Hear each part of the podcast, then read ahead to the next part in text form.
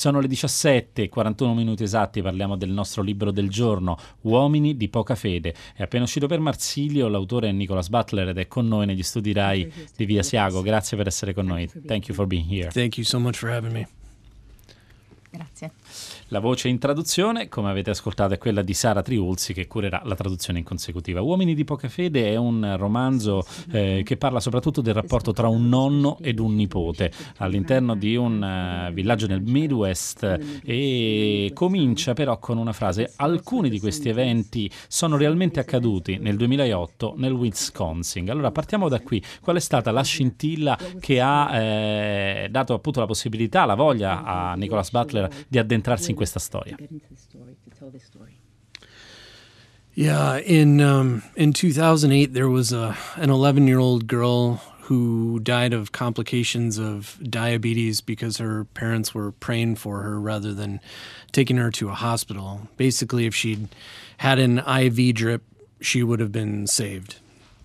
Sì, nel 2008 una ragazzina di 11 anni eh, morì proprio per complicazioni collegate con il diabete perché i genitori invece di portarla all'ospedale pregavano per lei. In realtà sarebbe bastata anche solo una flebo e sarebbe stata salvata. This case was in the news for a long time. As I said, it, it happened not very far from where I, I lived. Um, and like a lot of horrible cases, it, it affected me. And then the news keeps moving on. But as my kids got older, I began thinking about it again and began doing more research into these sort of extremist churches and faith healing in America. E, ehm, e quindi E quindi sì, c'era stato questo caso terribile che era successo proprio non lontano da dove, da dove vivo io, che mi aveva particolarmente colpito. E poi, eh, poi, come sappiamo, le news, le notizie poi vanno a occuparsi di altro, ma, col, di altro, ma col passare degli anni io ho continuato a, pesa- a pensare a questa storia, soprattutto vedendo i miei figli crescere, ho deciso di cominciare a fare un po' di ricerca su queste chiese estremistiche che ci sono negli Stati Uniti e anche queste forme di guarigione attraverso la preghiera. And I think one of the things that I found most horrifying is that an 11 year old girl might believe that she had done something wrong, that her faith in God wasn't strong enough and God was somehow punishing her. And so that really horrified me and it seemed like something worth writing about. E una cosa che veramente mi sembrava orribile era l'idea che questa ragazza potesse aver pensato che lei aveva fatto qualcosa di sbagliato, che la sua fede non era stata abbastanza forte e che Dio la stava in qualche modo punendo. E questo veramente mi sembrava la cosa più orribile ed è per quello che ho deciso di scriverne. Ecco, il, la storia si innesca perché la figlia di Lyle, eh, Shiloh, è una ragazza che è stata adottata e che nel momento in cui cresce appunto abbraccia la fede, una fede fanatica eh, di un gruppo religioso estremamente fondamentalista. Ecco, eh, è proprio lei che eh, lancia il sospetto che Lyle, che ha perso un figlio, un figlio biologico che aveva avuto con la moglie Peg in gioventù e ha perso anche la fede per questo questo motivo, sia la causa di tutti i mali, sia la causa della malattia di Isaac, il bambino di 5 anni che è, appunto il nipote di Lyle. Allora, eh, la cosa interessante di Uomini di poca fede è che è, è molto chiaro lo sguardo di Nicholas Butler, chi è nel giusto e chi non lo è. Nello stesso tempo però la, le ragioni di Shiloh sono raccontate in maniera molto profonda. Eh, non è semplicemente un'invasata, è una persona che ha bisogno di un eh, centro di gravità. Mm.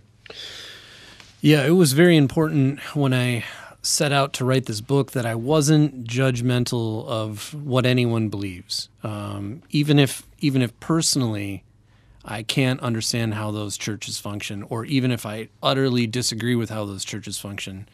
The project of the book was trying to understand how it is that parents of an 11 year old girl would think it was a better idea to pray for her rather than take her to the hospital. Sì, molto importante per me è stato quando ho deciso di scrivere questo libro, il mio atteggiamento era di non giudicare, non giudicare le persone per la loro fede, anche se personalmente ovviamente non potevo capirlo, non potevo assolutamente essere d'accordo con una cosa del genere, però cercare di capire com'è possibile che dei genitori che hanno una figlia di 11 anni malati, malata possano pensare di guarirla con la preghiera. So even though it was difficult, a, a big project of the book was trying to build empathy for those people that I might otherwise disagree with and trying to understand their faith but almost more importantly than that, understanding what would make an authentic character. In other words, how do you get drawn into these churches and how do you come to believe these things? And the more research that I did, the more I found that the individuals that make up the church are looking for meaning, they're lost, they're afraid. And when you think about another human in those terms, you can develop empathy for them even if you d- disagree with what they believe. Sì, ovviamente quello che volevo cercare di fare era anche di sviluppare empatia per, questo, per, questi personaggi, perché anche se eh, ero completamente in disaccordo ovviamente quello, con, con, le loro idee, quello che volevo capire era com'è possibile che una persona possa essere appunto presa da una di queste chiese, cioè come si fa eh, poi a farsi coinvolgere da queste, chiese, da queste, chiese, e volevo costruire un personaggio che fosse credibile, quindi dalla mia ricerca quello che è venuto fuori è che le persone che poi si avvicinano a queste forme religiose spesso sono persone che sono alla ricerca di un significato, che si sentono perse, che sono spaventate e, e, quindi questo è il mio tentativo, che anche se difficile, è quello di cercare comunque di entrare anche in empatia con le ragioni di queste persone. In effetti questo succede anche con Steven, il pastore di cui si innamora diventerà il, conta- il compagno di Shiloh, eh, della, della, figlia di Lyle, del protagonista di questa storia. Eh, in un episodio Steven riuscirà a riparare una Mustang, una vecchia macchina che un amico di Lyle, Hoot, ha tenuto eh, per molto tempo ferma. Eh, Hoot è un personaggio che è all'opposto di Steven, è veramente miscredente e di fronte al cancro continua a mantenere questo atteggiamento. Allora, questi due tipi umani come dialogano? Come riescono a dialogare, se è possibile che dialogano?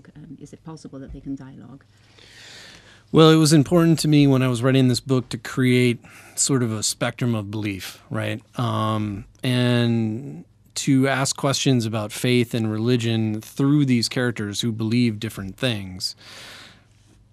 Era importante per me creare diciamo, un ampio spe- spettro di diversi tipi di credenze, quindi mette, mm, pormi la domanda, pro- porre domande proprio sulla fede e su quali tipo di fedi diverse hanno queste persone diverse. One of the biggest problems in America right now is that everybody's angry at one another. And people don't want to see the other side's perspective. But I'm sort of interested in the places in which we meet, um, the agreements that we can make, um, and I think with something like like faith, you're not talking about facts, you're not talking about science, and so you need to to figure out what. You need to be sort of sympathetic about why somebody has come to believe what they believe. Perché infatti un problema che abbiamo negli Stati Uniti sembra che tutti siano arrabbiati l'uno con l'altro e non riusciamo mai a vedere il punto di vista dell'altra persona. Invece a me piace studiare proprio questo, i posti in cui le persone si incontrano, in cui possono trovare un accordo. D'altronde quando parliamo di fede non stiamo parlando di fatti o di scienza e quindi per quello devi trovare un modo per riuscire a entrare in sintonia o cercare almeno di capire perché le persone hanno maturato quelle, quelle credenze. C'è un elemento nella storia che sembra quasi da realismo magico, ovvero questa setta si convince che Isaac, il bambino di 5 anni, il nipote di Lyle, sia un guaritore. Ora, persino Lyle, che è miscredente, che non crede a queste cose, a un certo punto dice forse è così, forse potrebbe essere davvero così. C'è questo elemento che rimane sempre sospeso, non abbiamo la certezza che Isaac non sia un guaritore e ovviamente non abbiamo neanche la certezza che lo sia.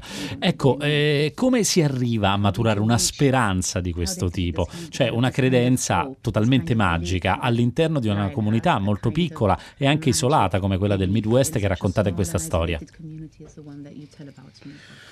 Well, first of all, I'm not sure the size of the community matters a whole lot for the existence of magic or belief. I mean, people believe in crazy stuff and live in big cities too.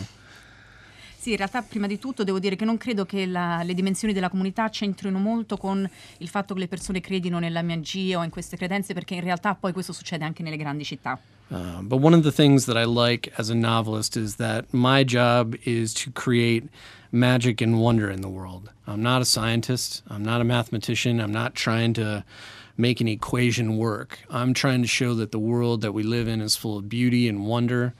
Um, and even though writing about religion and faith is taboo in America, and I think it's taboo probably in Italy too, it allows you to tap into that sort of magical thinking.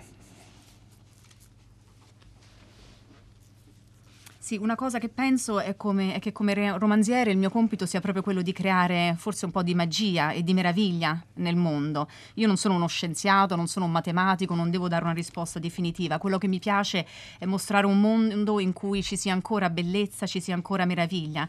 Certo, parlare di fede e religione, per esempio, da noi eh, negli Stati Uniti, forse anche qua in Italia, è sicuramente un po' un tabù, però mi piaceva cercare di entrare e di rappresentare un po' anche quel pensiero magico. Certo, il rapporto tra Lyle e suo nipote è un rapporto molto tenero ed è forse la vera ossatura di Uomini di poca fede, di questo romanzo di Nicholas Butler. Ma se la famiglia si tiene assieme nel contrasto fortissimo tra Lyle e sua figlia, forse il merito di Peg è di una donna che tiene assieme questa compagine familiare che sembra star per scoppiare.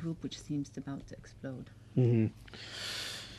Yeah, Peg is an important character in the in the book, obviously, and um, and I think I oftentimes think about the ways in which um, women, mothers in particular, but also grandmothers, hold the family unit together. You know, uh, men are allowed to make a lot of dumb mistakes and run away from their families, and at the end of the day, it's the women who have to keep the family together.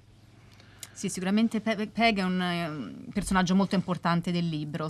Penso spesso ai modi in cui sono più spesso le, le, donne, le madri o le nonne che tengono insieme le famiglie. Alla fine gli uomini, gli uomini spesso fanno errori, vanno via, scappano e alla fine sono sempre poi le donne quelle che tengono insieme la famiglia. But you, you said something else that I liked, which was about the special relationship between grandparents and grandchildren, and that was something that I was really fascinated in, and that I don't feel like there's a, a fiction doesn't address it a whole lot. But the way that grandparents have no responsibility to parent and just delight in um, creating fun for children and the way that children sort of adore grandparents almost like gods Sì, c'è un'altra cosa che hai detto che mi piace molto, proprio quella del rapporto tra il nonno e il nipote, perché questo è un tipo di rapporto che mi è sempre affascinato e che non credo che sia trattato molto poi nella narrativa. E questo fatto che i nonni non hanno, responsabili- non hanno quella responsabilità genitoriale, il loro scopo è solo quello di portare divertimento e cose fantastiche nelle vite di questi nipotini e i nipotini che dall'altro lato li adorano quasi come fossero degli, degli dei.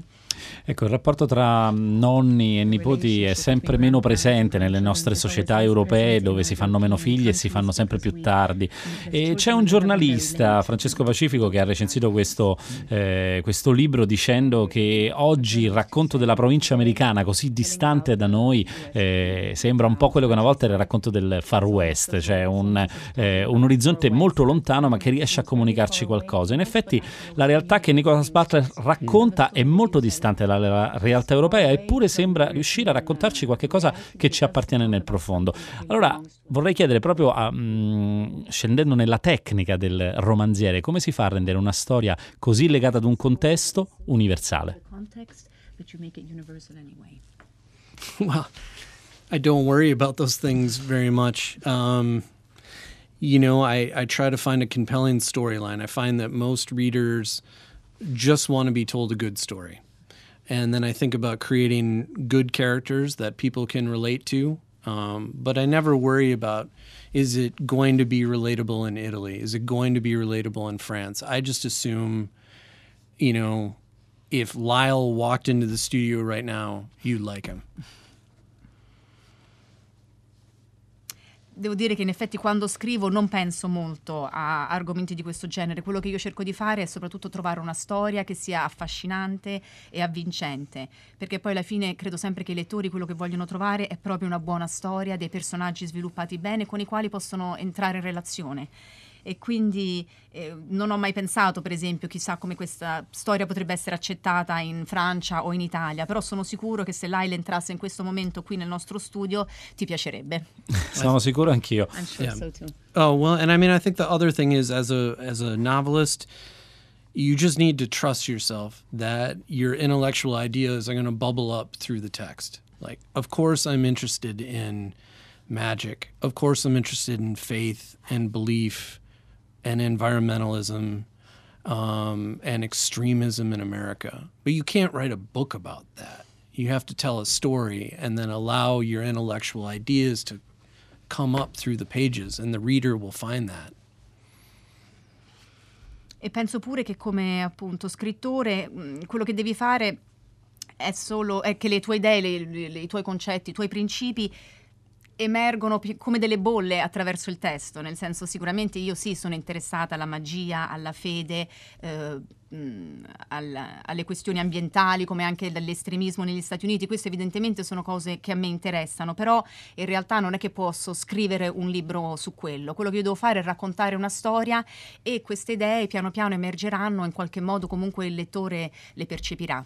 Questo succede sicuramente ai uomini di poca fede, ma se quindi quello che c'è alla base di un romanzo è sempre una buona storia, che cos'è una buona storia per Nicholas Butler? Um, in short, it's about um, normally it's about family, it's about work, it's about landscape, and then it's about something worth fighting for. Allora, direi che in breve, per me, quello che è una buona storia eh, è, deve avere famiglia, trattare della famiglia, il lavoro, il paesaggio e qualcosa per cui valga la pena combattere. I suspect every good story or every story that I identify as a masterpiece has those four components e credo che ogni buona storia, o almeno quelle che io riconosco come le grandi opere, contengono questi quattro elementi. Sicuramente è facile capire perché la famiglia e perché qualche cosa per cui vale la pena combattere, però vorrei capire di più il paesaggio. In che meccanismo narrativo lo tiene in considerazione? Well, it's funny. I, I opened up the New York Times about a week ago. I think it was in Paris, and um, on the front page they were talking about these Australian wildfires. And to me, if you're writing literature in the 21st century, you need to be talking about landscape. You need to be talking about uh, environmental concerns because it's going to be the big topic of this century. Beh, proprio l'altro giorno ho aperto il New York Times, era quando mi trovavo a Parigi e proprio sulla prima pagina parlava degli incendi in Australia. E io credo che se uno scrive nella nostra epoca non può che non parlare di questo, non può che non parlare di paesaggi, di preoccupazioni ambientaliste, perché questo è il tema di cui dobbiamo parlare. And I, I live in a part of America. I live on sort of a big piece of land and you know the natural world is really important to me. I'm watching the animals and the birds on my property and the trees and um, I am inspired by that. So of course I'm going to write about it. Of course. Um, io, abito appunto in una parte degli Stati Uniti, abitiamo diciamo su, una, su, un'estensione di terreno in cui sono circondato dalla natura, quindi sono circondato dal mondo naturale, passo le giornate appunto vedendo gli animali, gli alberi che mi circondano e sono questi anche in gran parte ad ispirarmi, quindi per me è assolutamente normale e naturale che, che io debba scrivere di questo.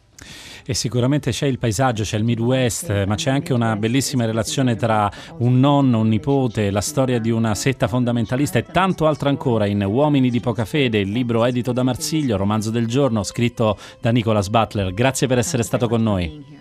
Thank you so much for your great questions. Appreciate it. Grazie tantissime per le belle domande. Grazie, grazie chiaramente anche a Sara Triulzi che ha curato la traduzione in consecutiva. La linea passa ora a Luca Damiani che scalda i motori per 6 gradi nello studio accanto. Un saluto con Fahrenheit, ci ritroviamo domani.